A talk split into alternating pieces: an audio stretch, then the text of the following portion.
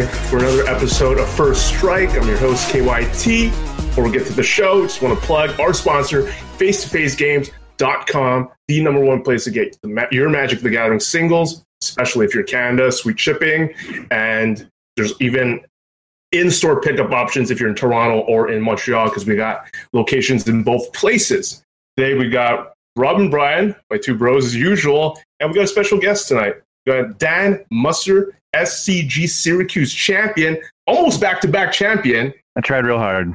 It wasn't meant to be. And as you can see from his background, if you're watching the video version, an enthusiast of many different other games, right, Dan? Yeah, I enjoy some Pokemons. I enjoy. There's this smaller game called Force of Will, which is named after a Magic card, obviously. And you probably see some cats running around too. I have two cats. They're doing their best to be in the video. Force of Will, like when Force of Will came, it's one of the, since I guess to me, since maybe Yu-Gi-Oh came out, and Force of Will came with a lot of hype and sustained for quite a longer than I expected for any new game, because any new game in this world is just extremely challenging to break in. And it just seemed like you fell in love with it, because when I tried to do some Google search on what you've done lately, I saw you on like a Force of Will podcast. Yeah. I got into that game real quick. I don't know about Canada, but it came into the States around 2015-ish area, right? Maybe at the tail end. They had their own Grand Prix circuit. They had essentially a world championship over in Japan. And you know, Alter Reality Games, which is the biggest Yu-Gi-Oh kind of like independent tournament series, was starting to run their things. They were doing coverage. I watched some coverage. I got a little hooked. I'm like, this game looks kind of cool. Plays a little bit like Magic. Some people in my local area were playing it, picked it up. I watched some coverage, which was awful because I mean they just had like a camera on the thing and some random guy talking over it. It was really bad. And the players, this is not to like demean players in any way. It's just coming from a Magic background where, you know, we've been playing for years, we play, you know, 15-round tournaments, our tournament stamina is pretty high, like, these people were just, like, worn down in the top eight, they were just making mistakes and stuff, and I was like, this looks like an easy way to win a trip to Japan, I've always wanted to go. And so I learned how to play the game, and then I won a trip to Japan, so. Wow, so you actually excelled in the other game as well. Yeah, if you have a good tournament background and you've played Magic, which is, like, you know, pretty much the king of these card games, you can probably enter some of these easier, newer card games and do quite well for yourself. Sweet. Actually, let's go way back from Magic. Like, I heard of you because I've been friends, I guess online friends, with Adam Jurczyk for maybe over 10 years. Met him through, I believe, all the way, maybe in the Magic League days, but really long time. Adam was one of the first contributors to my website, and then I heard that you're friends with Shaheen as well, and it just seemed like every Mothership article has like, oh, Dan Musser's on the cusp of success. It's like on the edge, almost about to break through. He's someone that his friends compare to Steve Rubin, and people think he's one of the best local players. Tell me about that. Is that something you've been grinding Magic for a while and just like waiting for that breakthrough? I don't really have a moment or a goal for any sort of breakthroughs. I don't strive to get like, I like to go to a pro tour every once in a while, especially if they're in awesome locations. It was unfortunate last year's pro tours were all in places I had already played pro tours in, or just incidentally been to. So I wasn't really hyped to go to Hawaii or Dublin or Japan because I'd already been to all those places. No, not trying to humble brag or anything. I get a lot more fire when it's to a place where I've never been. So I don't know. I've played in something like 8 or 9 pro tours. I don't remember.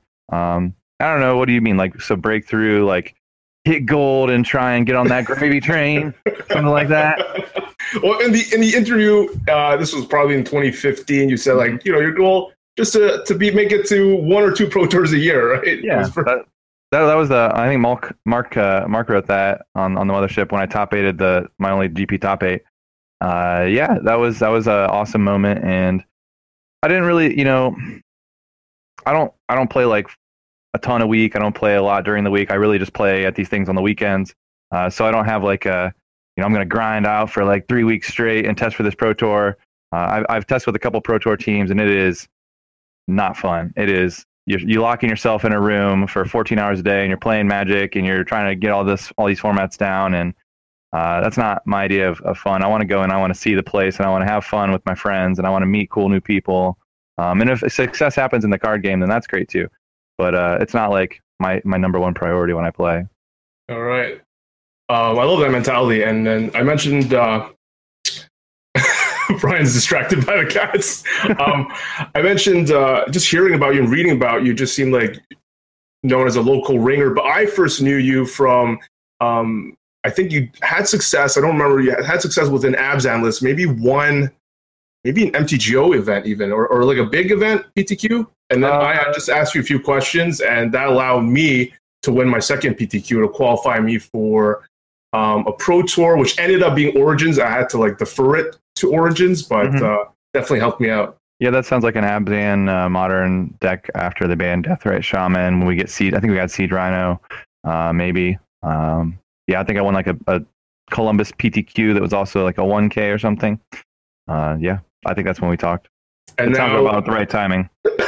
And now from what I feel is like local ring or whatever, like to this SCG master, as you've almost went back-to-back wins, and you've had success at the SCG circuit multiple times. It's not like, but seeing you champion the deck, and a lot of people, like when someone does really well in two events with the same deck, they're just like, oh man, they're just this master of this Eldrazi Tron deck.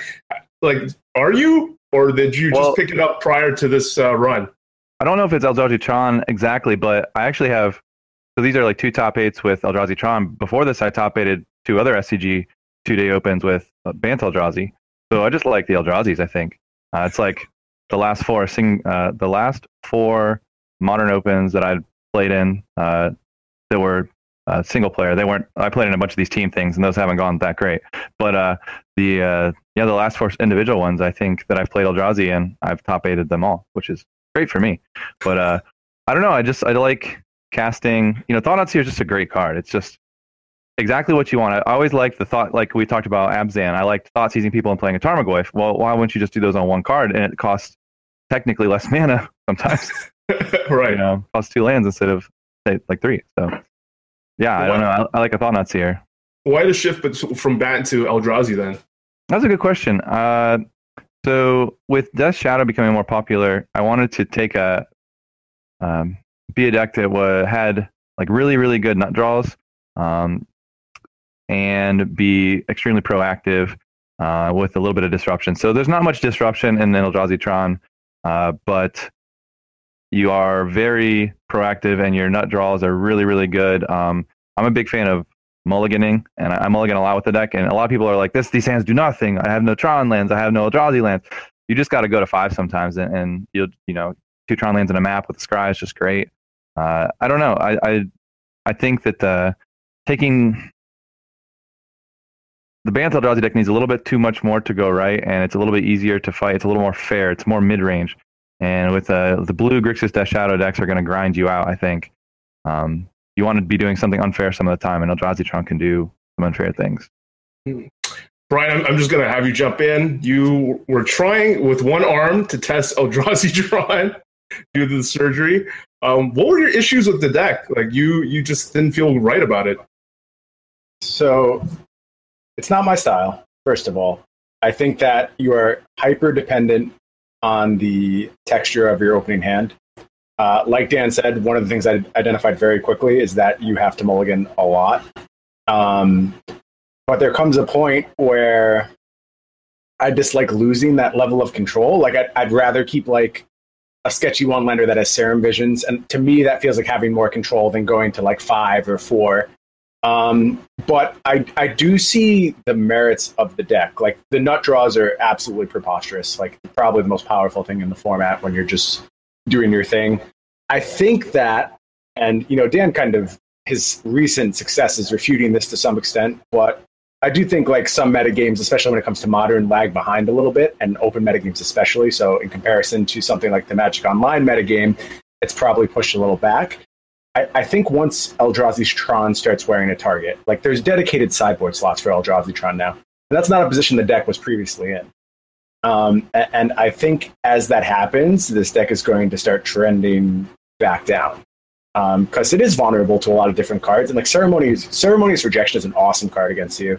All the blue decks have access to it. It's very easy. And you think about a deck like, you know, Death Shadow, which has Snapcaster Mage, Ceremonious Rejection. Obviously, you have ways to mitigate that. You have Chalice, you have Relic, so it's not like you're without a plan. Cavern of Soul.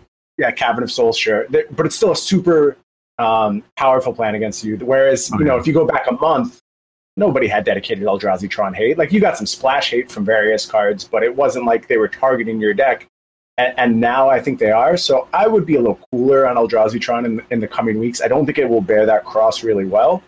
But that being said, I see why it kind of, I want to say wedged, but more like hammered its way into tier one. Like, it just absolutely, you know, kind of blew up out of nowhere. Whereas this fringe deck that, you know, we joked about for weeks and weeks on this cast, kind of naysaying Eldrazi Tron. And the same issues I've had with the deck are still there. Nothing's changed. It does feel very draw dependent and isn't my style. But I do see why I was able to carve out this niche in the metagame for this period.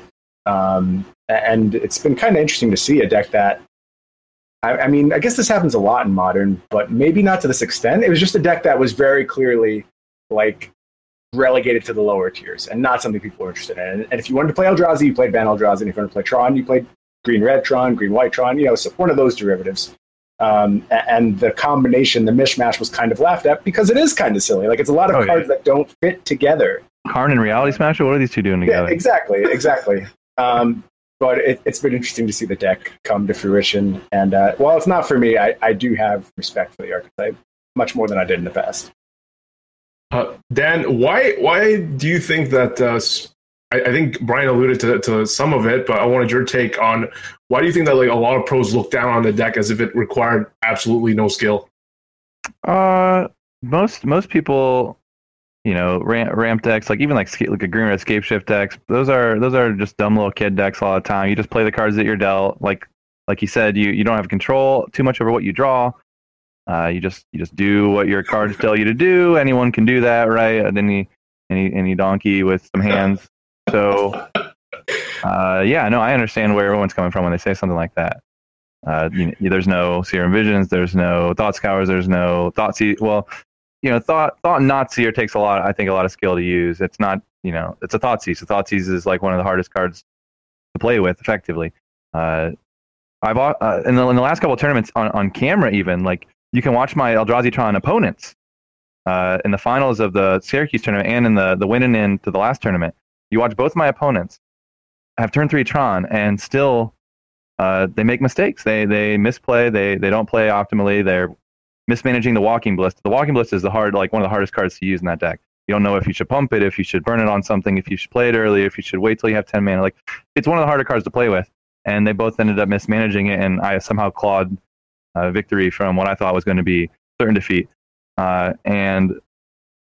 Yeah, besides maybe those couple things and the mulliganing process where, you know, you have to keep a hand that has some sort of plan, and you have to not be afraid of mulligan. There are not too many more choices. If you have, like, Temple Thaw, now you're going to do that. If you have, you know, 2 Eldrazi, 2 Tron lands, and you have the map, you're going to do that. You're going to play, you know, your Smasher and your Mattery Shaper and your Eldrazi, I don't know, you're going to do what your hand tells you to do. It's not too hard, aside from a couple key points. But I understand where people are coming from. Yeah, you can, you know, say, oh, it's just a little kid deck. It's a silly person deck, but it's extremely powerful. So do something powerful and modern. Everyone that loses to it will just like go up to someone and like, oh yeah, he went turn 3 Tron or whatever. Yeah. It's always like no credit to the pilot at all. Sometimes you put those. Your deck is very restricted though. Like you have to play some really crappy cards to make a colorless deck work, and that's the cost there. So you're paid off in some of your draws, and the cost is you have to play some really crappy cards. Okay, well, I got some questions from people in our nation, and one of them has to do with luck, because it's just it makes me laugh when I read it. To win with Eldrazi Tron, Dan, do you basically have to dodge Affinity? You don't have to dodge Affinity, you just need to dodge their nut draw, pretty much.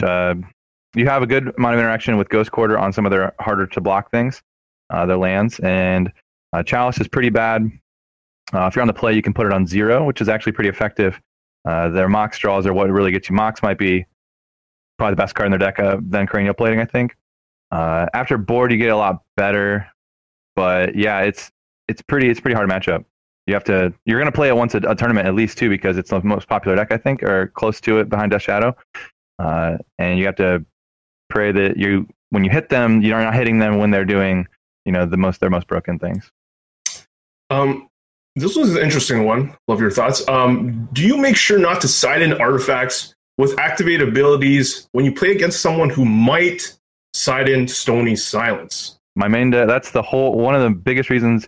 You notice in the list I played at Syracuse, I cut the mana stone, Mind Stone, because it's hit by that, and then I was getting tired of losing to that card after board. I have just had too many artifacts that had to activate, so it's very, very prevalent in my sideboarding strategies. If I want to board in Relic of Progenitus or Ratchet Bomb against a white deck, I have to be careful to make sure I don't have too many of those kinds of things going in at the same time. So yeah, definitely. Whoever said that, they're very smart. So you would do it. You would be careful if you just, as long as they had white, and they probably have it.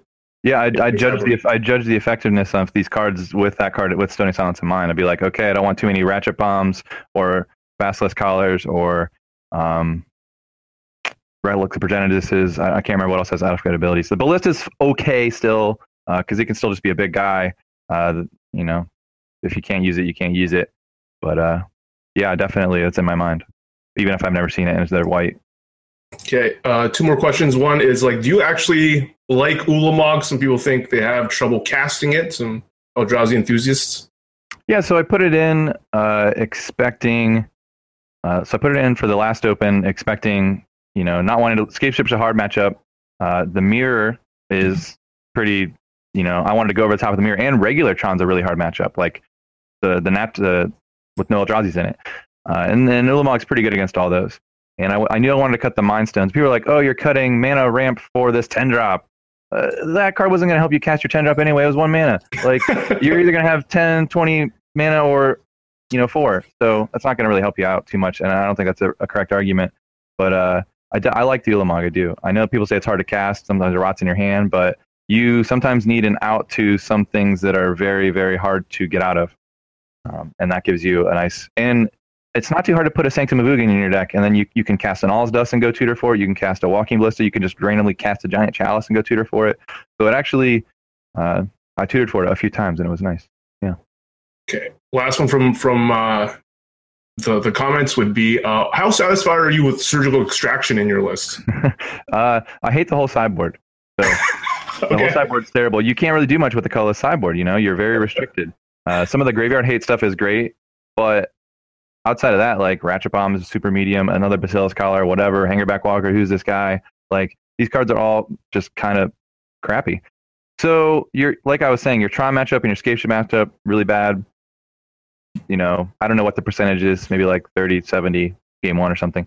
And then, it's they don't improve much board, and you don't improve much in your board. But if you have this small plan of maybe being able to search for a Ghost Quarter and Ghost Quarter one of their Valakuts and Surgical it, you have a chance now. Their deck has to play fair, they have to play 6/6s, and that's pretty much it.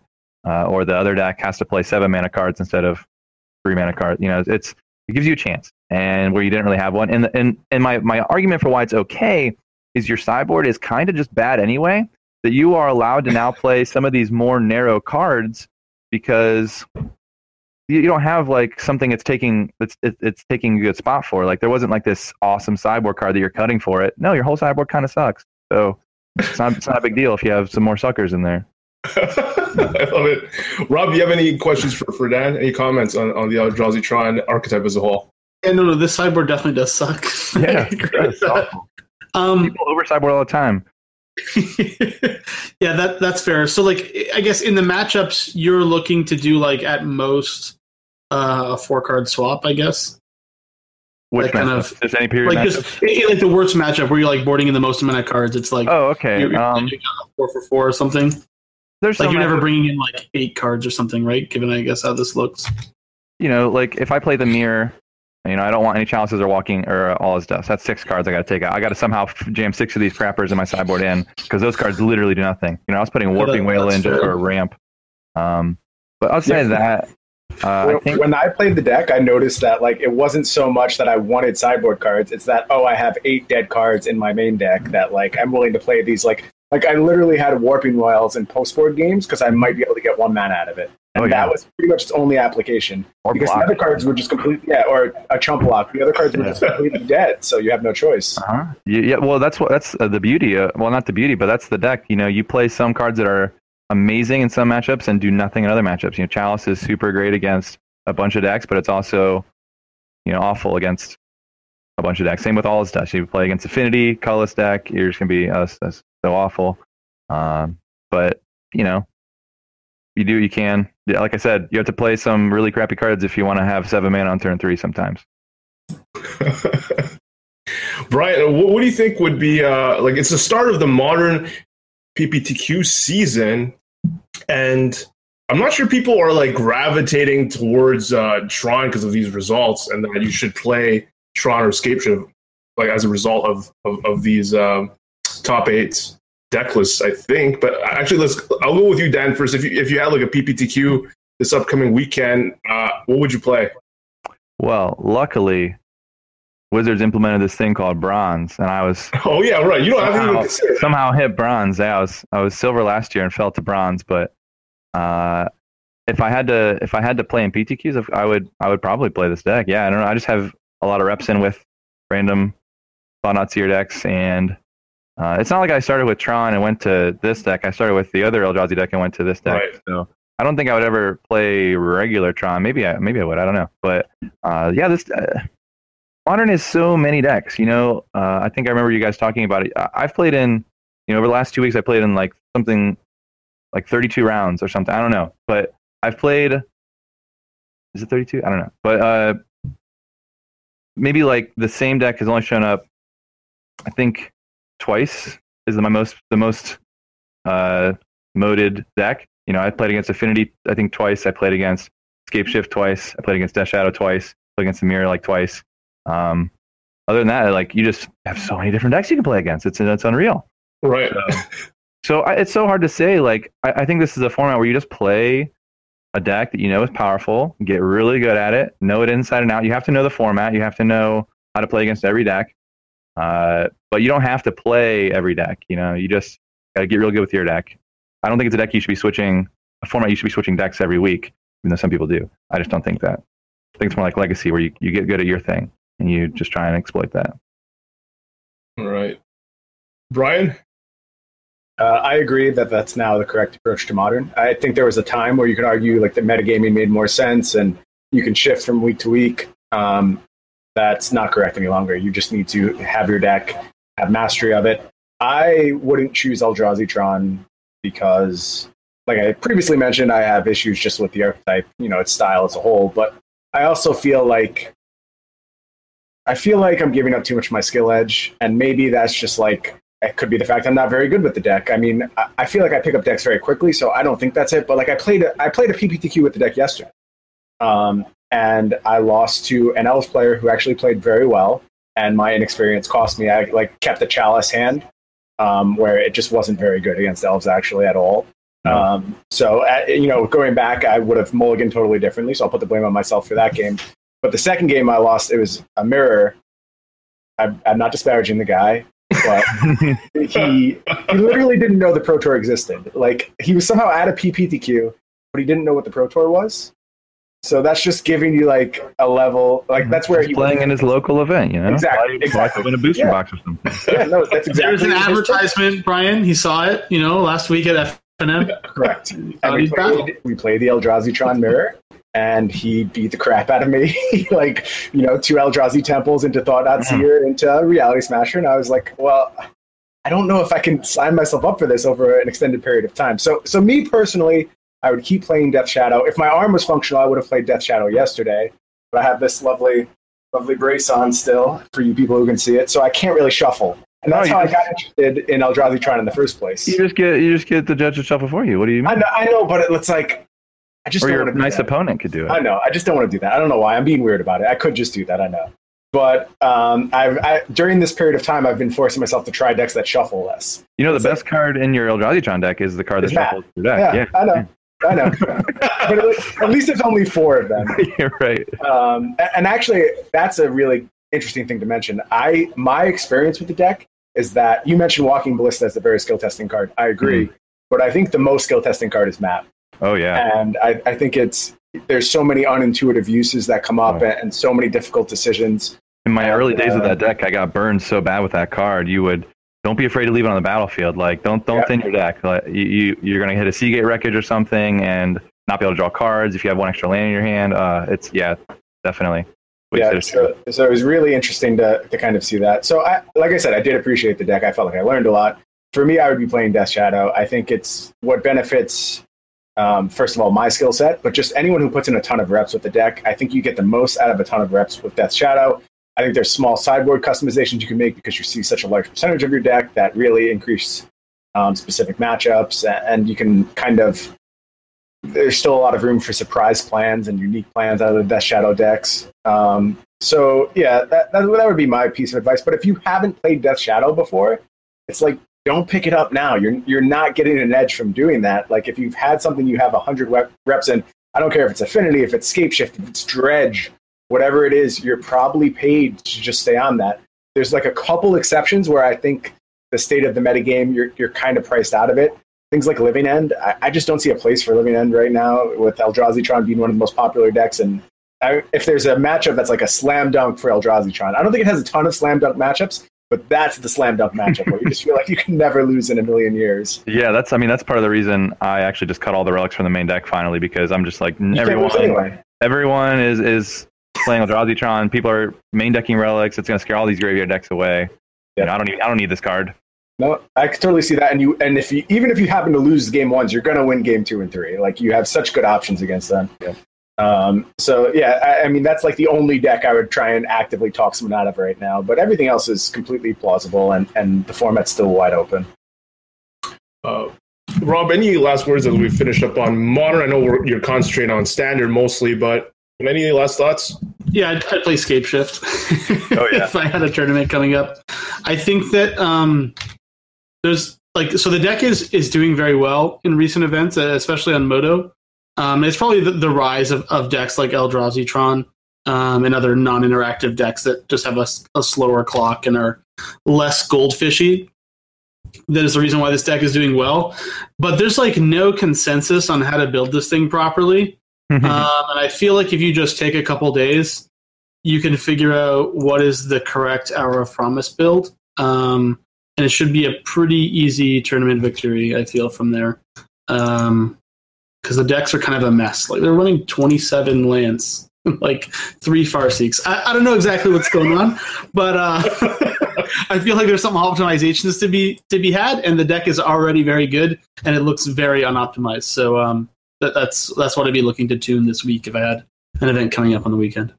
Sweet. So Dan, we're going to keep you around just because you have an RPTQ coming up, right? Oh yeah. Have you touched Standard at all recently? I've definitely touched it. I don't know about how well I've been touching it, but I've certainly played some Standard. I just played a league right before this. Oh, what'd you play?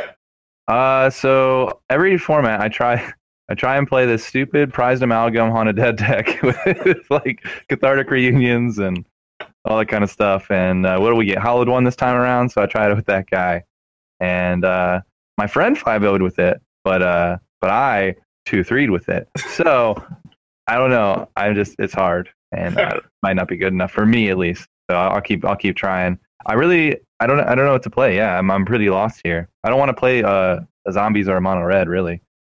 Maybe more Zombies than Mono Red, but I definitely wouldn't play Mono Red. I'll advise against that one. Great. Zombies is a fine choice.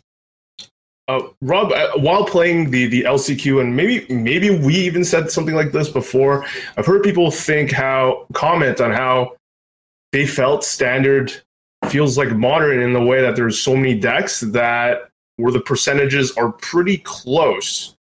Would that be a fair assessment, Rob? Yeah, I mean, so this format is very far from solved. And I think at this point, and it might be due to Wizards just like releasing a lot less info. So like you can see the format getting stale much slower, or it's just not able to get stale because people don't have the details that they would need to figure out how to attack the metagame properly. But yeah, there are like a lot of viable decks, right? Like Mono Red is still a good deck. It can still win events, right? Zombies is good, and there's multiple different iterations of it, whether you're playing like more 5-drops or boats in the main, or you're playing Eldrazi Black, or you're splashing blue for Scarab God and like Champion of Wits and some other sweet, spicy stuff. Then you have like a bunch of different Teamer energy builds, and then a bunch of random control decks, right? Like Blue Red and Blue White Approach, and some Grixis stuff that's showing up here and there. Yeah, and that's not to mention like all the God Pharaoh's Gift and Blue White Monument and all this other nonsense that's going on. So and Green Black, yeah, I forgot about that deck. Like all these decks are reasonable, right? And they're all have very good matchups and they have very bad matchups. Except for maybe like Zombies and Teamer. I think both of those decks are like much closer to the middle than in their matchups than a lot of the other decks. So if I was looking to test for something soon, I would probably just try and get good at one of those two decks. And I've been on the Teamer train for a little while now, and it seems to be ripping it up, even though I was not as successful as I wanted to be last weekend in the Mox event. Well, for me, like I top forward in LCQ, it was a small tournament. There were only like 32 players. I played the Teamer list that won the Mox 2 weeks ago, not the one that Reduke recently won with Zombies. And before picking it up, I remember Rob, you saying either in our group chat or in the nation that Teamer was hard to play and that you really had to be careful and squeak every edge. And I had the same after playing it a bunch in leagues to basically either average or above average results, and sitting down at the LCQ, not really excited about any matchup that I really want to see. But there's no matchup that I really hate to see either. So like the deck felt powerful, and I just liked the options basically of the sideboard. I felt like whereas Zombies, I was just doing the same thing that people expected me to play, or was pretty limited in terms of bring in like the main adjustment was, okay, let's bring in murders and boats and use the murders to try to win the boat war. And whereas Teamer, you have a lot of options in how exactly you want to go about it. Like your original list that I tried had bounties of the Luxa in the sideboard, so you just completely change that. So it gives a different feel, and that's why I went with it. And opponents would not necessarily know exactly, like, do you have big Chandra in your sideboard? Do you have like Teamer just has so many options that it's harder to play against Zombies at this point, where like every deck list is pretty stock. Even Redukes, when he went 8-0 at the Mox last week, it looked like insanely stock to me. So that's why I like Teamer, enjoy Teamer, and then recommended the list to our friend William Blondin, who sadly lost in top 8 at the RPTQ the next day. I lost in 3. My condolences, but he gets to skip the entire modern format, I guess.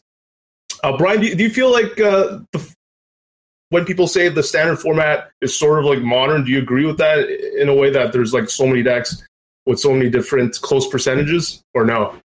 So I think modern kind of lacks the capability to be solved, whereas this format just hasn't been solved. It's not exactly like modern where the card pool is just too large and there's too many viable strategies that operate upon different axes to consider to actually solve the format. This one just is very complicated. And I'm telling you, like, on my Facebook page right now, open in chat, I have messages going with like 6 different people who are like, what the hell is going on in standard? I have no idea what to do. Like, I'm not talking like bums hitting me up for information. I'm talking like really good players who are like, I can't figure this out. I really have no idea what direction to go in for this RPTQ. And it's like, I've probably played more Magic in this format than like maybe any format ever, just because of my injury. And, I started doing a second cast, so I really wanted to be up on all the information. So I've jammed a ludicrous amount of games. And I can tell you that basically every other standard format, I felt further ahead than I am now. Like, I always felt like I had an edge. I could always figure things out.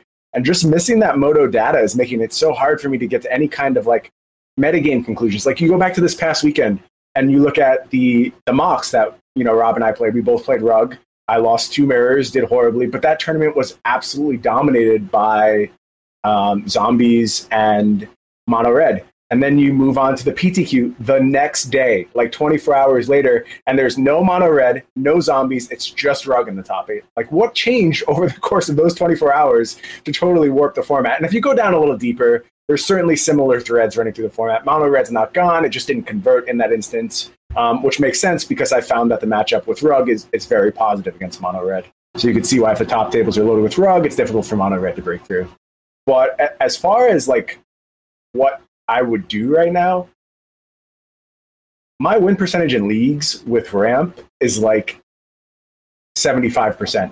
Every single time I play a PTQ, I flame out. I can't tell you why that is. I mean, I guess I had the first PTQ where I lost 2 win-ins for top 8, so that was like an okay result, and I got a little unlucky. But the 2 since, I've completely flamed out, and at this point, I've tuned the list to such a point where I don't feel like I have negative matchups. Like, my worst matchup is still like Mono Red, and I feel like I'm 50% post-board because I have just like insane sideboard cards at this point that I think are weird, but they're effectively allowing me to win the matchup post-board. And everything else I feel like fine against. Like, I have good tech against Rug, which was a problem matchup, and then you still have like the buys of Blue-White Approach, which you beat very easily, and Zombies, which you beat very easily. And Mardu's still super positive. So you have all these good matchups in your back pocket, and I feel like I've gotten the bad ones to where I want them. But am I confident enough to just like pull the trigger on Ramp for this RPQ? I have no idea. I think I probably won't know until Saturday morning. If I even choose to play this weekend, I may wait till next weekend to just get some more information and play the Moto one. So yeah, this has been a challenge in standard format. Do you have a real-life one coming up? Yeah, well, I can either play the real-life one this coming Sunday, I believe, or I can wait till the Moto one next weekend. Okay, yeah, you have a deadline for emailing them for your Moto one. Yeah, it's the Wednesday before, so yeah. I can definitely. Yeah, I've come close before. I appreciate the warning. It's been a hit and go in the past, but yeah, I don't know which one I'm going to do. I honestly don't. I don't think at this juncture, I don't think I feel comfortable playing the Sunday one. Plus, my arm is still messed up, so like I'd rather just like not deal with that whole thing, and maybe I'll just keep clicking away. But yeah, I don't have an answer right now. I don't know what I'm going to end up doing. I'm surprised, Brian, because I thought you went through like points where Ramp is just awful. So yeah, before I solved these matchups, where like Rug comes to the forefront, and I'm like, my Rug matchup is really bad. I don't want to take this deck into it. But then I found really good sideboard cards. Like, Neheb is just a house against them. They don't line up well on turn 5 to deal with that card. They can't really kill it short of stop lightnings. And it's really easy to generate an advantage from just having that card on board for one turn. Whereas something like Hour of Promise, you just run into their negate, and with their kind of proactive clock, you're really behind from that point. And then Mono Red, I found the starter deck Nissa, which is a 6-drop planeswalker that pluses 3 for 3 life. Starts at 5 loyalty, so like you have 11 life gain just stocked up in your planeswalker. Basically, you just go Hour of Devastation into 6-drop Nissa, and you can never lose the game from that point. So Mono Red feels totally fine, and I have, you know, I'm front loaded with Druid of the Cowl and Sweepers. So I found all these solutions to my problem matchups, and I win all the time in league. My win rate is preposterous in leagues. Like, it's so good with this deck. So I don't know. I don't know. I honestly don't know what to do right now. This appeals to the rogue guy in me. It's like, yes, I get to play with starter deck Nissa and tell everyone that's my deck. Yeah, I've gotten over that thing where I have to have weird cards. Like, I don't feel that way anymore. But these cards are good. They're weird and they're really effective at their jobs. And I'm happy to have found them. And only by playing, I mean, you guys know I've been playing Ramp since day one of this format. I have so many Ramp games under my belt, and only by playing so many games, I kind of understand that this is what you're looking for in the matchup, and I think they're kind of unintuitive in a lot of spots. Like, I hated Neheb as a card. I didn't want it anywhere near my deck, but it's just awesome in that matchup. It's a bad main deck card, but it's a great sideboard card against Rug. So yeah, I wish I had better answers. I really don't know at this point, though. It's all good. I mean, I was messaging you guys while waiting for my top 4 matchup, and I'm like, it's either Blue-White Monument or Blue-White God Pharaoh, and it's just like, there's just so many decks, and I face I think, a different deck every round for my tournament. And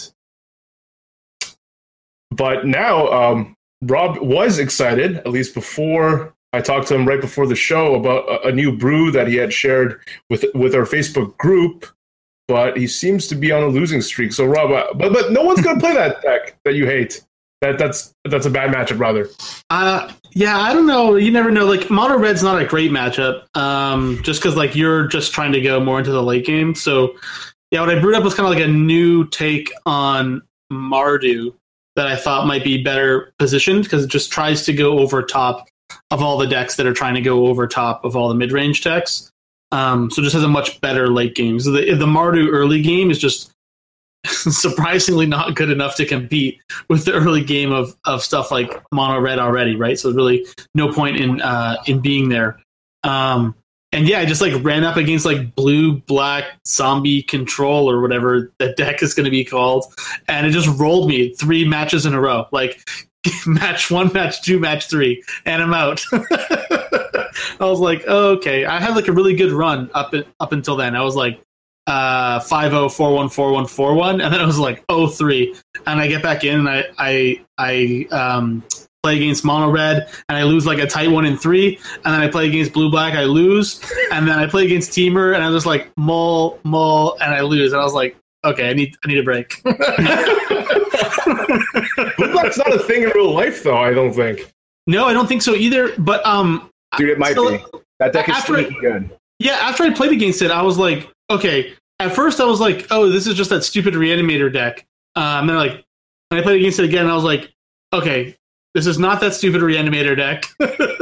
I'm like, is this a real deck? And I, like, you know, went fishing, and there was a bunch of results that were posted, like, within the last week with blue-black zombies, I guess, if you want to call it that. And it's kind of a pretty sweet list. It has a lot of different ways that it can progress the game. And it's able to control a lot of like the important threats in the format. So I think since Doug borrowed all of my Teamer deck, I might take that blue-black deck for a spin after the cast, actually, and see some GP it has legs. I have a question for you, Rob. Sure. You mentioned your Mardu list is like a bigger Mardu list. The biggest. Are you talking about like what the old Mardu like vehicle decks would sideboard into with the Oaths and the Planeswalkers and that kind of stuff? No, that's way smaller. I'm talking about. I got 7 drops in my deck. Is it called? Is it Bruna?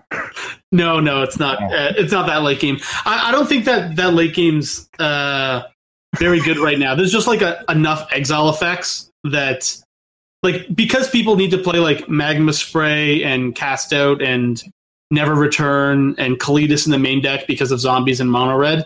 Just like you're never getting Brizella. It's just never gonna happen. And everyone's just running a Braid and Harness Lightning as well, which makes Gisela like not as good as it should be for 4 mana anyways. If it was a 3/4, then maybe the whole strategy is a little bit different. On. Yeah. No, my 7-drop is a black card. Oh dear. I've been enchanted before.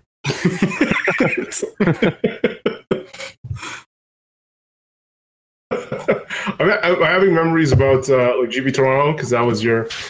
Well, it was Esper, though. That was Esper Dragons. Yeah. I mean, if I could play Ojutai right now, KYT, I would play that with Ojutai in a heartbeat. I had mentioned that I was impressed by blue-back decks. I was really impressed by Scarab God to the point. Is it prominent in all the lists? Yeah. It's all running like at least 2, and it's very, very strong. I actually saw a Teamer list that was just had like a Swamp and like a Blooming Marsh, I think, in their deck, and they splash for 1 or 2 Scarab Gods, and I was like, oh, that looks interesting. Yeah, I was personally tempted. I was looking for if anyone was already tried it, like Zombies, because people have tried black white zombies before. I was trying to see theoretically if blue black or Scarab God would make sense, but I just couldn't think of like any other blue cards that I would want, so I didn't even try. Zombies list for blue black, like that was the deck that found prominence first. It did well in like the first Moto PTQ. I think it finished second, but it just had Scarab God and 2 negates, and like the cost to your mana base is astronomical. Like the difference between having all untapped lands and playing. Plus, they play that 4/4/4 split, which is I'm so convinced. I've asked Jarvis to work on this for me for a while now, and he has no results, so I'm going to yell at him. I am convinced that mathematically that 4-4-4 dual land split in the two-color decks is just wrong. I don't think it's optimal. I think you're costing yourself huge percentage points by going 4-4-4. I think you need reduced numbers of the comes into play tapped if you don't have two basics. I think that needs to go down, and I think the choked estuary line, like the Revealer card, I think that's probably overrepresented at 4 as well. I think in a quest to make mana bases optimal, people have actually made them worse by jamming just 4-4-4. And I think it's just people being lazy and people haven't thought about it enough. But I can't tell you how often that crappy, if you don't have two basic land, comes into play tapped when you have a 4-4-4 mana base. It just doesn't work. So by both reducing that land and increasing your number of basics, you're making subsequent copies better. So I would explore that if I was looking to go into the blue-black kind of range. But the blue-black reanimator list is intriguing because I just 4-1'd a league with the bug reanimator list. And that is one of the most poorly built decks I've ever seen. Basically, it splashes green for traverse. So it's splashing green for its mana fixing. You got an Ishkana on there. You have one Ishkana or something, but right? That's so free. That's so free in that deck. Like, you can just play... I would be totally comfortable in that deck playing just like 4 green sources and still having one Ishkana. And I do think the Ishkana is important because, and you do see when you play a game with this deck, almost all of my games I win with like 10 cards in my library. You just play the game forever. Your Champion of Wits, your Oath of Jace, your strategic planning, you do filter through a tremendous amount of your library. It's not important that you're able to draw the card when you want it. It's just important that it exists. And you have that strategic option at some point in the game, go get Ishkana. So I would be very comfortable just having an Ishkana in my blue-black list with like 4 green duels. And maybe you could even talk me into, if those 4 green duels were like damaging our mana that much, you could talk me into playing it with no green sources in the deck. And I don't think it would be unreasonable. I just think like the first few green sources are free enough that you're willing to tolerate them. But as it stands, the bug lists are built very poorly. So I think a well-built, optimized, just straight blue-black list, maybe with a couple lands for Ishkana, because that's the only green card I really want. It could be very powerful. I was very impressed by the deck, and despite the fact that, like, just struggling with my mana throughout the entire game and trying to get it online, if you can get that problem sorted out, and the easiest way to do so is by abandoning green, I think the deck definitely has potential. And it sideboards into a control-ish deck really well. Like, it kind of is able to alter its game plan very fluidly. As you've seen from these blue-black kind of hybrid lists, you can play a very nice control game when you have access to Champion of Wits and all that card draw and card filtering. And Liliana is just a fine card even when you're cut off from your graveyard a lot of the time. So, yeah, the deck has a lot of potential. It's kind of, like, piqued my interest. I don't know if I want to pour the time into it at this point, but if there was a candidate for a deck that deserves to have time put into it, it would be that one. Something to work with, Dan. I don't know what you're going to try in your next league. Yeah, I don't know. I'm hesitant to. I got 5 days or whatever. It's till Saturday is what I'm playing. So 4 days. I don't know how much time I got. I'm not too worried about it. What's the most natural Tron deck of Tron draw deck of the format? Right, you said you have a very well tuned ramp deck, right? Maybe I should get up on that. It's worth looking at. Maybe I just want. The thing is, whenever I give to anyone else, they're like, "Yeah, I 5-0'd this league," and I'm like, "Great, I finally figured it out." And then I bring that list in my next league, and I go like 1-3, and I'm like, "Oh, just they're better than me." I don't know what to say. So that sounds perfect. I don't know what you mean. Yeah. So it'll work out really well for you. Don't worry about it. Yeah, Brian's got a really good track record of giving people deck lists that they go undefeated with. Yeah, I never win. It never works out for me, but everyone I give a deck to, it just like crushes it every time. So. I see no issue with this. Yeah, it works out really well. Rob, I don't know why you want to switch at all. Like, maybe the Toronto RPTQ will be different. I'm already queued. I'm not even playing the RPTQ. Oh, what are you playing? I'm not. I'm just okay. Doing my research for the nation. Oh, sweet. And I just think people who play like in real life won't see unless it just won't see blue black. So I think your deck is still very like I would play your deck. That's fine too, though. Like if they won't see blue black, like this deck could be very good. I'm not 100% sure, but when I played against it, it feels like they just always have something to do. Like their early interaction is good. And then when you're not doing anything, they just get to filter cards and build their board presence. And then their late game is also just unbeatable, right? Because they just have like Noxious Gear Hulk and Liliana with Scarab God and stuff like that. Getting Champion of Wits back out of the bin and drawing cards with Crypt Breaker and stuff. Like the deck seems sweet. I don't know. not to harp on this too much, but I played in the same league where I was playing the Bug Reanimator list. I was playing against Teamer, and in 2 games in a row, my opponent went turn 2, Servant of the Conduit, turn 3, Chandra, ultimated Chandra on time, like just plus, ultimate. And I beat the emblems easily in both those games. Like, it wasn't even close. So that gives you an idea of, like, what your late-game power level is like. Like, honestly, they probably should have just never played another creature, so I couldn't use my Noxious Gear Hulks, but then they're not getting their 5 damage from Chandra, so it's worthless anyway. Value. They gotta get that value. Yeah, it was very impressive what their late game is like. It's super powerful. I'm gonna start this other topic with Rob first. I know Brian sometimes hate when I fish for topics from Twitterverse, but just a couple of days ago, roughly a week, Aaron Forsyth had tweeted, "Have been on vacation, so I miss at." FFF Freak MTG, Brad Nelson's top deck at GP Minneapolis. But I saw there was drama. We need to be more okay with outward emotion. And then there was a debate between like Owen, Huey, Ari Lax, David Williams, a bunch of people about what's crossing the line. Some say it's okay not to go nuts, but then some people say you should try to keep your emotion in check. And in fact, Huey said, when playing Magic at a high level, you train yourself to not show emotion in game. It can be hard to toggle that on and off. And yeah, I think Dave Williams saying, well, you know, whatever, it's just okay. Like, people are being over. I think, I don't want to paraphrase him, but it feels like he thinks people are just being oversensitive about this. Rob, you said like you try to be, or you are emotionless before and after a win.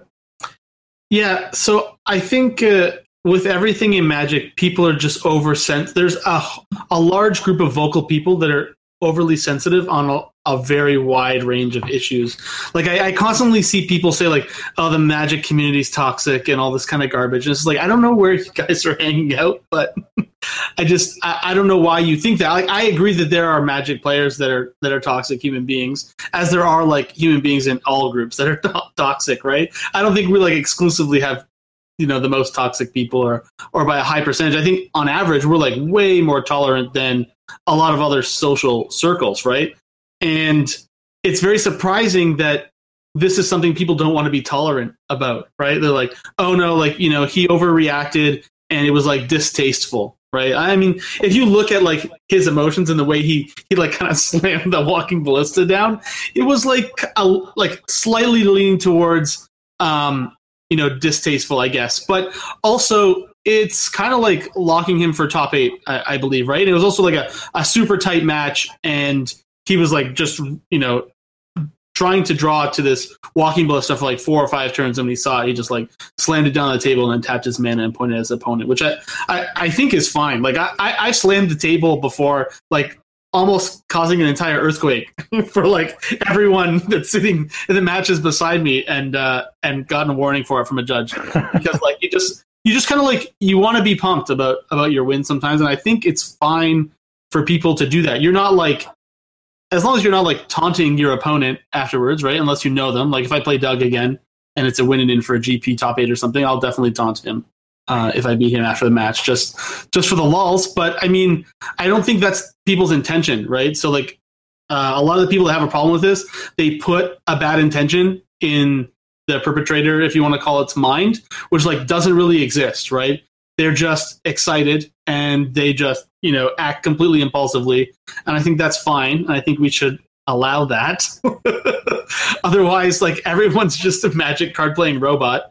And I'm not sure, like, if Moto further propagates this, like, emotionalist type of response when you're winning and losing, because you, like, really don't see that your opponent's, like, dancing around in their underwear, jumping on their bed or whatever after they crush you for a win in top 8 of a Mox or something like that.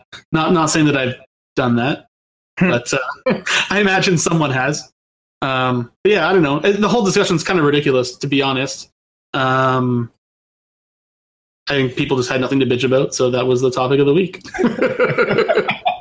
The local community for here in Montreal, there's a lot of people who are like, like they play both Magic and Yu-Gi-Oh, and think Yu-Gi-Oh has like the worst community ever. I see Dad nodding his head. Right, it's a younger crowd, right? It makes sense, like that they're just going to be more immature on average. I think definitely. And the Force of Will people come from mostly Yu-Gi-Oh, so I get a lot. I've seen a lot of that myself, and they're, like you said, they're all super young, way younger than most Magic players, and they're so entitled, and yeah, it's bad. So you've had those experiences in playing all these different games. What about Pokemon though? Pokemon is a much more kid-friendly game. That's more they've got their Masters League, which is, I think, it's 16 plus. They've got their like 13 to 16, 15-year-old range, and they've got their below, like, teenager range. So the whole game is designed, and the competitive scene itself is designed to accommodate children and their parents. So that's the most, like, PR-friendly game there is, essentially. Magic is definitely probably right behind that one, and then I think Force of Will, and I think Yu-Gi-Oh! Is, in my opinion, the bottom. These are, like, the big four, right? I don't know what else, Epic and all these other weird card games. I don't know. This is my extent. I've never even played Yu-Gi-Oh, honestly, but I know enough about their community. Why not? Why not? You played every other game under the sun. I just never got into it. I was playing Magic and Pokemon first, and then took a big break. Started playing Magic again, mostly, and then the company I work with, we just got really big into Pokemon, so I came back into that, and then Force of Will popped up, and I started playing that. I never really played Pokemon competitively, but I've friends with a good amount of competitive Pokemon players, so I get to hear all the stories. But yeah, I think we got it pretty good here in Magic, and we should not be worried about it. I mean, I like exactly what you said, Rob. Mostly you don't want to show any emotion in your games. You want to, you want to conceal as much information as possible. That's the whole point of being emotionless. It's not because you want to be a robot or because you hate feelings, because you don't want to give anything away. That's the whole point. There's subtext to that where you should try and maybe sometimes in some situations feign and try and give some idea into your opponent's head, but that's like levels below. This is where Brad's probably playing pretty calm the whole time, not getting frustrated, not getting excited, and then when he knows he's got an opponent dead, boom, he does his thing. So yeah, I can understand that, and we should show emotion when there's cause for it. You don't want to be, like you said, a robot. Even though he did play a robot to kill his opponent. So. Fair enough. I mean, in the team series, like, people don't get this kind of offended, right? Like when, I forget what team it was, like when they peeled that bonfire of the damned to be the Americans or whatever, they like people jumped out of their skin, right? Screaming. And everyone was like, oh my God, can you believe it? That was so exciting. Like Brad does this and he just gets like lynched online for it. It's kind of the same thing, right? There's just like no one around him to also cheer with him, so people think he's being a dick, which I think is inappropriate. Dan, how did you cheer your 2 top 8 and 1 win these past 2 weeks? Yeah, I was really calm. I let my friends do the cheering for me. I don't know. I was the first one. I was locked at like round 13, so I had a couple rounds to do whatever I wanted with. That was fun. Yeah, I don't get too emotional or excited. I just play the games and let what good happens or bad whatever. Yeah, if my opponent beats me, I get screwed or whatever. I try not to. What really sucks is when you do well and your opponent is so upset that you can't enjoy it. And so I try never give my opponents that experience. That would, that's not fun for them, and it's already not fun for me. Why make it not fun for them? That's not fair. So. Yeah, what Brad did in that matchup, I personally don't think I've done, at least not to someone I didn't know. If it was a friend and we were jostling around the whole time, yeah, that's a different story. But yeah, I don't think I would have done that. But I don't know. I didn't draw the ballista. Brian, your 2 cents. I have some strong agreement and strong disagreement. I would say that, yeah, the community's absolutely great for me because I'm a white male, and no shit, it's going to be great for me. Like, what do you expect? Everything's great for me. That's the way it works. So that's not really my concern, though. It's really crappy for a lot of other people. I have in the past had a girlfriend who played Magic. I brought her to a tournament. She went once, would never go back again. So yes, my experience is great. I'm happy to have all my friends. I think the people who rail against the problems in the community, if they are white males, probably aren't doing it for themselves. They're doing it for the other people who are experiencing these crappy scenes. And I have seen it too many times, and it sucks. So that's my point of disagreement. As far as the agreement, I can't believe people were upset about this. Like, this is the dumbest thing to be upset about in the entire world. He was, like, the only thing I would draw the line at in terms of celebration is he was aggressive towards his opponent in some way, right? Like, if he slammed the card down and, like, kind of checked his opponent, like, got in his face. Okay, that sucks. Like, you can't be aggressive towards the person you're playing with. You can't make them uncomfortable.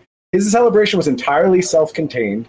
Honestly, if he jumped up and down and, like, you know, ran around like an idiot, I wouldn't have a problem with that either, as long as he's not, you know, impacting the enjoyment of the other person playing the game by making them feel unsafe or making them feel like they're being targeted. Do whatever you want. Celebrate however you want. And that's, like, if you want your game to be successful and to be a good spectator sport, which I think, like, most Magic players want that to grow. They should anyway. I mean, if you want more money for your tournaments, you want it to be a better spectator sport, then you have to embrace the emotion behind spectator sport. And, you know, seeing us sit there, I don't want to look at myself. I'm sick of seeing myself right now. So, like, just seeing me sit there silently playing Magic is not compelling television. Like, nobody wants to watch that. So a little bit of emotion goes a long way towards making things seem exciting and making the viewers engaged. And I think that people railing against this is, they're not doing our game any favors. You don't like watching yourself play Magic, Brian? I watch my match against Doug at least once a month. I do go back and watch my games more because, like, it's like I want to think about what might have been and, like, how much I embarrassed myself. And in the few spots where I occasionally play very well, I like to kind of take solace in those good moments too. And, like, oh, maybe I'm not actually as bad at this game as I think I am. So I use it for all kinds of psychological self-help. But as far as just, like, the joy in seeing myself, no, I'd rather not, to be honest with you. All right, that wraps up that topic. And Dan, we're just going to let you go here. Thank you so much for being on our show. No, wait. I have a question. I feel like Dan has, like, a really good bad beat story from a few years ago that he should share with us. Oh, I think you should lead us into that. Rob, go ahead. So, if memory serves me right, this was the last actual real PTQ before they changed the new system, and it was in either Buffalo or Niagara Falls. I can't remember exactly where. I feel like it was in. Those are both places I would go. I feel like it was in Buffalo, and a friend of mine played you in the last round. You're both on a win and in. Oh, and win? No, this was limited. This was Theros limited. Okay. And he played so miserably, and then just haphazard. You were playing green white, if I remember correctly, and he said he was playing around Voyage's End from you. And I made him apologize for playing so poorly and beating you for the win. And I don't know if you recall that. I do not recall, and I think he was very lucky to have skated through that match and beat you. So lucky, in fact, that in the finals, his opponent just conceded the win to him, and he was able to go to the PTA. Perfect. So, I've had that happen a multitude of times where I would be in the top eight, and I would lose the first round, and then next round, the guy would just concede because he wanted board booster boxes or something, and no one cared about the PTA invite. The good times. Oh, yeah. Anyway, sorry, I had to throw that dagger. Now That's you can leave. I've certainly forgotten about it. Many more daggers have been thrown since then. Thank you so much for your time, Dan. Like, where can people find you? And are there any projects you want to plug? Go right ahead. I have a Twitter. I don't know if that's here. And there's links. We're on YouTube, right? We're on YouTube, but I'll have links to it in the show notes. So don't worry about that. I don't know. We do a pretty big YouTube channel for Pokemon, but it's just openings and stuff. It's just a pretty casual based thing called Dariums. I can send you some text for that if you want. I'm not too big on the social media. I have a Twitter. I don't I Snapchat my girlfriend, you know, all that kind of good stuff. But you guys don't need to know about that. Yeah, just a dude. I'm not. I don't have any like sponsored whatever or anything. Not big into that kind of thing. You were on a in that last article. You were on a PT team. What's like the last Pro Tour team you were on? I tested with. I don't know what our official name was. I think we were sponsored by MTG Card Market. Right. And the team we just called a Grumpy Old Men, and it was like Shaheen Sarani, Chris Fennell, Craig Wesco, myself, Joe Lassette. I'm going to forget some names. Charles Lee, Ray Toddick. There was 10 people. Eli Cassis. But yeah, it was just like 10 people that were qualified, and we were all like 30-ish. So we call ourselves the Grumpy Old Men. And that, I don't know, there was an article written at the Australian GP right before that PT that I think you might be referencing. But I don't know. Brian, you should apply for this team, but it doesn't exist anymore. I might be over the age limit. I don't know. I'm 32 right now, and I was one of the younger ones. So. Oh, so maybe that would make a good home there. Yeah. Would you be excited to make it back to the PT with their team series? Do you think you'd get to be on the team, or would you have to like start your own thing? You mean? Do you mean like with the team Pro Tour they're going to have that's a multi-format one, or do you mean are they redoing the 6-man team series as well? I think. Correct me if I'm wrong, Rob. I think they're still doing the 6-man thing for the next season. Yeah, there's like some unofficial changes coming, I think, though. And things are going to get really weird. Like I heard that you have to have your team absolutely selected by the first PT. So if you like don't qualify till the second one, you just get rolled for the That's stupid. Series. So this next PT, Ixalan is the PT where they figure out the winner of the team thing, right? That they go head to head or something. Yeah, and then you also need to have like your jerseys like definitely represented at that event. So. You need to have all your stuff straightened out immediately. At Ixalan or at Rivals of Ixalan? At Ixalan. Oh, Ixalan, you have to know. Wow. Yeah, okay. Exactly. That's you have to know. You have to come ready to battle. All right. So gotcha. I don't know. It's kind of weird. I heard that through the grapevine though. I'm not like gold or anything, so I'm not like in the know, so to speak. But So I don't know. I thought that 6-man team series didn't really excite the masses too much. I don't know. I could be wrong, but I didn't think it was too riveting of a plot or storyline or coverage line or whatever you want to call it.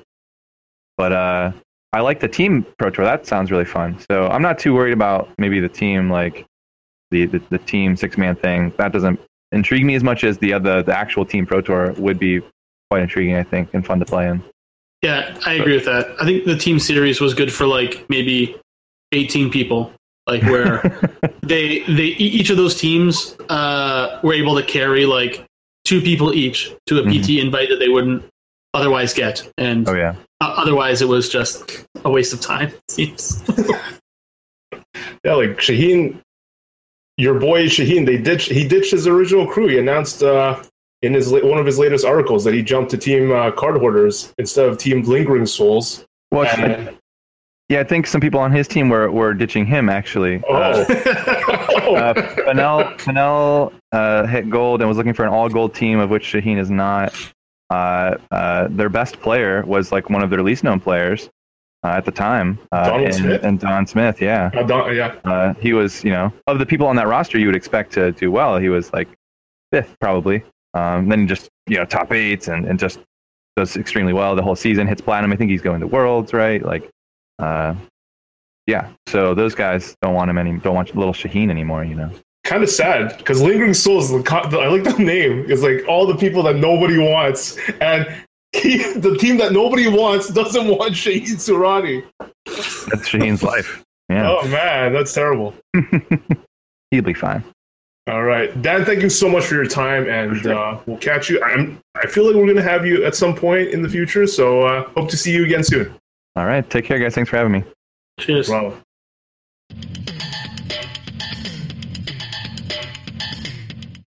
Brian, actually, to continue with that, since you were your esports guy, Were you also disappointed, or do you see some future in this the team series? I saw you shaking your head over there. Yeah, it hasn't done much for me. I kept being like, let's wait and see, let's give it a chance, let's see if it gets exciting. But like, I got annoyed by the graphics. Like, they just showed the same graphics over and over.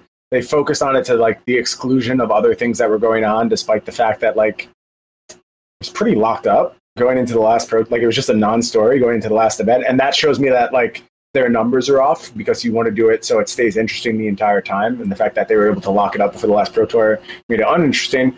And then the final is Team Sealed. Like, I like Team Sealed, but this is a weird decision for a way to play the final. Like, it's not a very camera-friendly conclusion to this team series that has been occupying our time for, you know, almost a year now. Yeah. So I think they kind of fumbled the execution. I think there's a place for it. From what Rob is talking about, it sounds like they're doubling down on it and trying to get real formal with it. So we'll see what they do this time, but it hasn't come to bear like I hoped it would. It really hasn't added anything to the Pro Tour for me whatsoever. It hasn't been a story. And it's actually just been annoying because they've tried to make it a story so badly. So. Sad. I think Rob agrees, and we'll wrap our show with this last topic, which is a huge shout out. I hope I don't butcher your name, to Corel Rodriguez, one of our boys in the nation who qualified for the PT with Rob. Is going to be joining Rob at the PT, as I would say. And it was funny because both me and Rob thought he had queued at an RPTQ, and it turned out he was even more badass than that. He actually qualified at GP Birmingham, like the Sunday PTQ, where there's like 256 players, only like different flights of 32, all leading to just one winner. And after battling out, I think it was mostly probably Sealed to get there. He won the top 8 draft, crushed everyone, drafting the blue-red deck that we've been preaching, starting with Brian. And he only had 15 minutes to, I guess, read up on the archetype. But he had read a lot of Brian, Rob, Daggerforce thoughts in our forum to be able to have some idea of how to draft it. Drafted it, felt it was okay, but took it down. And he felt his deck was still pretty sweet. So wow, he posted it. It was like definitely not the best version of the deck I've seen, but like it was fine. Like, he had 2 Spellweaver Eternals and like a bunch of spells, and then like the rest of your deck is kind of like doesn't matter too much if you're just like kind of running hot and getting to play Spellweaver on turn 2. And he had just like a reasonable curve that kind of went up to 5 if I remember correctly. So he had some reach, and he had some really some good 2-drops and some good interaction, and that's just kind of really what the deck needs. It's a very simple deck to build, and it can be good in so many different ways, which is why I've only drafted blue-red in the last, like, I don't know, 6 or 7 drafts I've drafted, and I know people in real life that have only drafted blue-red as well, and they're just always winning. I can't think of a better archetype for someone who's doing their first draft in the format, right? Like, it's really hard for that deck to go bad. You almost always end up with a competitive version of the deck because it is so deep. Those are the 2 deepest colors. And it's like you said, it's very simple to draft. There's not really a high complexity curve. Like, you just get your 2-drops, you get your ways to force through damage. And yeah, his deck was a very medium version of the archetype, like certainly not one of the top ones I've seen, but I when I saw it, I was like, oh yeah, this could win. I mean, it's totally plausible that this deck could take down a top 8, especially, you know, if the draft we've all been in train wreck drafts, right? Like, where just nobody has a good deck. I remember I was in Pod 1 at Pro Tour Origins. That was the biggest train wreck draft I've ever seen. Like, just nobody had a good deck in the entire pod, and there was no good deck to be had. It happens once in a while, and maybe in this case, you know, that was maybe a little bit weaker pod, and he still ended up with a totally fine deck and took it down. I have to say that when I started doing this podcast, I didn't think that this would be my favorite part of it. Like, seeing these people succeed and people like find like, you know, it wasn't that I didn't foresee being able to help people. It's just I didn't think it would affect me so much. But it means a lot more to me that these people succeed than even I succeed. I'm happier to see someone from the nation get because, you know, he says he's been playing for 23 years and got his first Pro Tour invite. That's incredible. It's such an amazing experience, and it's such a great thing to be part of. And, you know, I couldn't be happier, and it definitely makes coming here every week and doing this totally worth it. So yeah, absolutely. And then like the extra like hours we put into like, you know, making coherent thoughts in the Facebook group. It's like, okay, good. And this is not just us like echo chambering ourselves. Like these things are working out outside of the general public too. Like, yeah, I spooked my wife when Carell posted that that message in the group. I was just like, yes. And she's like, what happened? I was like, oh, someone came for the PT. She's like, oh, I thought it was much more exciting for us. No, it's just exciting for me. I love it. Yeah. It's sweet. Sweet. I felt so happy for him, especially when he wrote, it took him 23 years. You know, it's just like, so this just happened after playing for 23 years. I'm going to a pro tour. Thanks to the nation for telling me to draft blue red. And a red drafted to the left and a Grixis is drafted to the right. The deck wasn't optimal and still won. Amazing deck. I'm so excited. Wish I could meet him. Wish I could join him in Albuquerque, New Mexico, but Rob will get to meet him. And he even messaged me. I just said congrats. And he thanked our team and said, and I really mean it, without being part of this amazing group of people you've gathered, I have not won. So really appreciate the more than kind words. I told him personally that, you know, it was probably 1% nation, 99% you. So super, like, to even get through to the top 8 draft is a feat in itself. And then you ended up winning. Corral, you crushed it. And yeah, I mean, I haven't been this happy for someone doing well for a long time. I felt I really, like Rob, I was just like this emphatic yes when I read that message. So, which leads to sort of our last question, which is, again, I feel like we did this question before. Some other author was talking about this, but there's now talk that Hour is the best draft format ever. How would it rank? Is this just the first posture, just people writing hyperbole just for the sake of it? I mean, we come up with topics, but we come up with topics that people come up with, and we don't try to be like exaggerated. We just tell us people our real thoughts, but people are actually throwing, like, using hyperbole, like, to the extreme. Rob, you're just laughing like crazy. Just crazy. Yeah, I mean, this is nowhere close to the best format. I mean, I don't think it's a bad format. It's just nowhere near the best. I feel like the mechanics of Hour, though, are really good. And if you were to somehow, like, take away Hour and Amonkhet and come back with just a single set, like how they're going to do design in the future, I feel like you would have had the opportunity to have one of the best draft formats ever, because there's obviously like some stuff in Amonkhet that they save for Hour, right? And when you do that, like, the first set is going to suffer a little bit, but then you have some interesting new things to do in the second set. But then, like, your synergies and the cards that you were, like, very fond of in the first set are, like, less pronounced, right? Like, you just can't have the quadruple Gustwalker deck unless you're a real sack now. And it's like the whole red-white archetype is just, like, really took a beating, actually, with Hour of Devastation.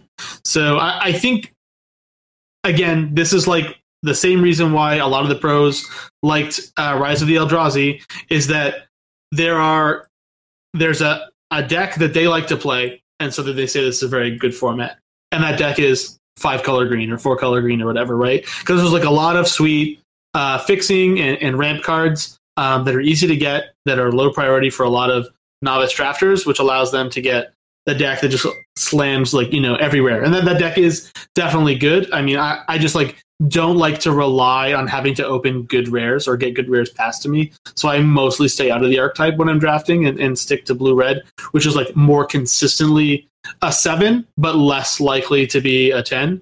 But yeah, there's just, like, so many miserable color pairs where, like, you really need to get lucky to have a good version of the deck. Like, red-white, even blue-white is, like, not great. Blue-black is, like, kind of meh. Green-red is meh. So, I don't know. To say this is, like, one of the all-time greats is ludicrous. But I think it has all of the puzzle pieces that if you combine the two sets and make them into a one large set, that, yeah, you probably could have one of the best draft sets. I think it's close to that, but definitely not double hour single almond guide. Ryan, what's your take? Ludicrous as well? I don't know. I don't even feel like making this comparison. Like, can we just enjoy the draft format? Like, I'm fine with just being like, I like this or I don't like this, but trying to place it in like the pantheon of past draft formats, it's very difficult. They're obviously all different. I think this format did a lot of things right. I think that cycling land should be evergreen. We should just always have cycling lands. It makes the limited format so much better. It's such a difference maker. And I don't think it really hurts gameplay by having a limited number of cycling lands. I'm not looking for wholesale changes to Magic rules where all lands should cycle. I think it's just a good strategic wrinkle when you have access to cycling lands. And, you know, in different formats, there'll be different contexts of how highly you draft the cycling lands, how important it is to have that flexibility in your deck. They should just always be there. It adds a lot to the format. I don't know if Wizards will ever come around to that. But I don't think it, like, their concern would be things are too homogenous, right? Things are too similar. Every draft format feels the same. I don't think just having cycling lands would do that. I think that these formats will still retain their own unique personalities despite the presence of lands that cycle. So this is kind of like my little aside, which isn't answering your question at all. But this is what I actually feel strongly about, is that I really like cycling lands. And I don't know where this format ranks. It's fine. I've enjoyed my time with it. I'm not really drafting it anymore. I've moved on to standard. So well, you're drafting just online. I mean, you're playing just online, really, right, Brian? So like, you actually can't draft it because you'd just be lighting tickets on fire. Yeah, that's true. I think you need like an 80-something% win percentage to not be negative. Yeah, I mean, I don't. If it was good, I would happily do that. Like, I don't really care. I would incinerate my tickets, and I guess it is good, but it's not. It hasn't compelled me to keep playing. Now that I don't have any limited events coming up to prepare for. So I don't know what that says about it. I did enjoy exploring it, and that's fine. I don't feel the need to rank it anywhere or say it was, you know, one of the all-time greats. It was just a good format. I enjoyed playing. If you think it's one of the all-time greats for you, so be it. It had one of the all-time great mechanics in cycling lands. That's what I'll say. Right, that does it for our show. I'm excited to see... these guys doing more standard prep. I'm actually, like, Brian's got me convinced. I'm just going to load up my account, rent some starter deck Nissas and try out the ramp deck. Shoutouts to Dan Musser for sure, because I thought he was one of those, like, I enjoyed him on the cast. He was one of those, like, I thought he was funny, but in his own way. So really enjoyed him on the show and to get his expertise on the Eldrazi Tron list. So big ups to him. Shout outs to our First Strike producers, Jonathan Good, Cal Smirchik, Derek Pite, Adrian Murchison, Isaiah Carrero. If you want to check out some of the crazy lists, whether it's Brian's ramp list, Rob's super list that he was excited about, broken list before Blue Black Control destroyed him, join the nation at patreon.com/firststrike.